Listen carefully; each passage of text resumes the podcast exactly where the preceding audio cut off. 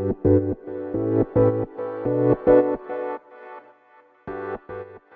い、皆様こんばんは、ラチェです。このチャンネルでは、見習いこんまり流片付けコンサルタントである私が、もっとお片付けがしたくなる、そんな理由だったり効果をお話ししていくチャンネルでございます。もし気になる方、興味ある方いらっしゃいましたら、ぜひぜひチャンネルフォローしていただけると嬉しいです。では皆様、今日金曜日ですね。いかがお過ごしでしたでしょうか？はい、明日から土日が始まるんですが、私は特に仕事で、うん、予定はないんですけれど、もう今日すでにですね、鬼滅の刃を見てきたんじゃないかななんていう方がちらほら見受けられたので、もしかしたら土日、かなりそういう感じになるのかななんて思っています。面白そうですよね。あ、そう、今日のテーマはですね、岡田付には終わりが来るっていうことでお話ししていきたいななんて思います。で結構、これ日本人なのかな外国人の方もそうなんじゃないかなと思うんですけれど、お片付けに追われているというか、毎週末のようにお片付けをしている。毎月、月に1回、2回お片付けはする。なんていう方がほとんどなんじゃないかと思います。で、これが、なんていうのかな。当たり前すぎて、お片付けをするっていうのが当たり前すぎて、うん、お片付けに終わりがあるっていうことを知らない方が多いな、なんて思います。はい。で、これ私自身はそうですね、今までずっとお片付けに興味がなかったので、毎、まあお片付けはするんですけれど、そうですね、毎週末、だからといってお片付けをしていたというよりかは、もう散らかってきたからお片付けをするみたいな感覚でお片付けはしてましたね。で、お片付けに終わりがあるってどういう状況かっていうとですね、常に、常にっていうわけでもないんですけれど、片付けようと思ったら、もうパパッと片付けられる状態ですね。30分くらいあれば、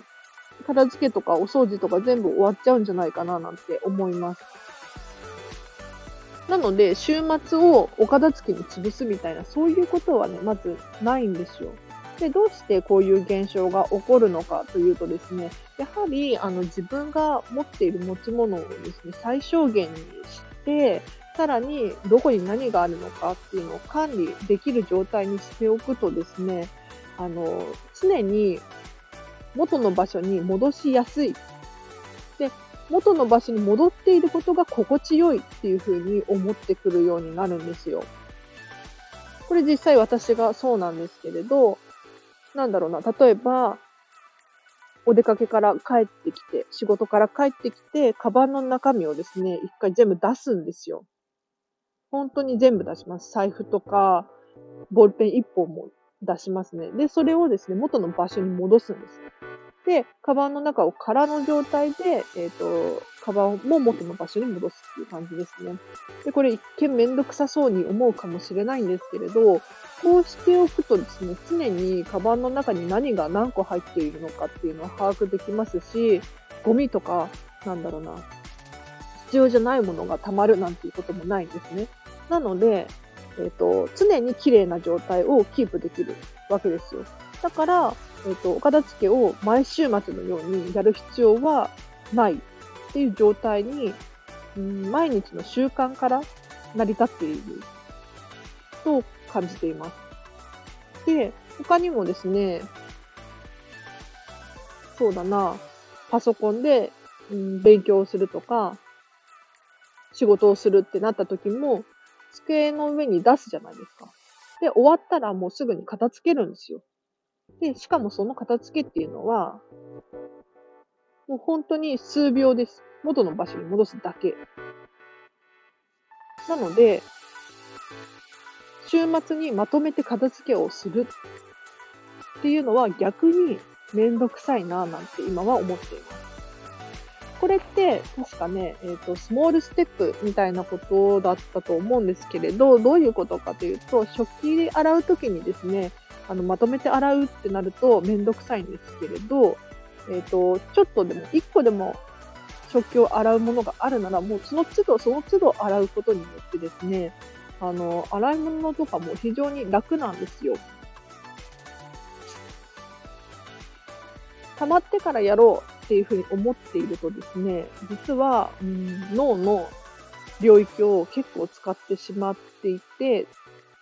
詳しく説明できるかな？ちょっと長くなっちゃうかもしれないんですけれど、どういうことかというとですね、食器を洗っていない状況が実は、えーと、気になっていないつもりでも気になってしまっているんですよ。何かふとした瞬間に、あ、食器洗ってない。あ、食器洗ってない。あ、食器洗ってない。って思うことあるんじゃないかなって思うんですが、その都度その都度洗うことによって、これがなくなるので、例えばネガティブな感情、罪悪感もないですし、食器洗ってないっていうふうに考えている時間を他に当てることができますよね。なので、お片付けも同じで、ょこちょこやると、えっ、ー、と、週末にまとめてやらなきゃっていうふうに、ずっとその1週間だったら1週間、土日はお片付け、土日はお片付けみたいに考えてしまうので、それが非常にもったいないな、なんて思います。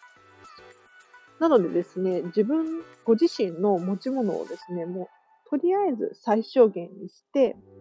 必要なものだけ残す。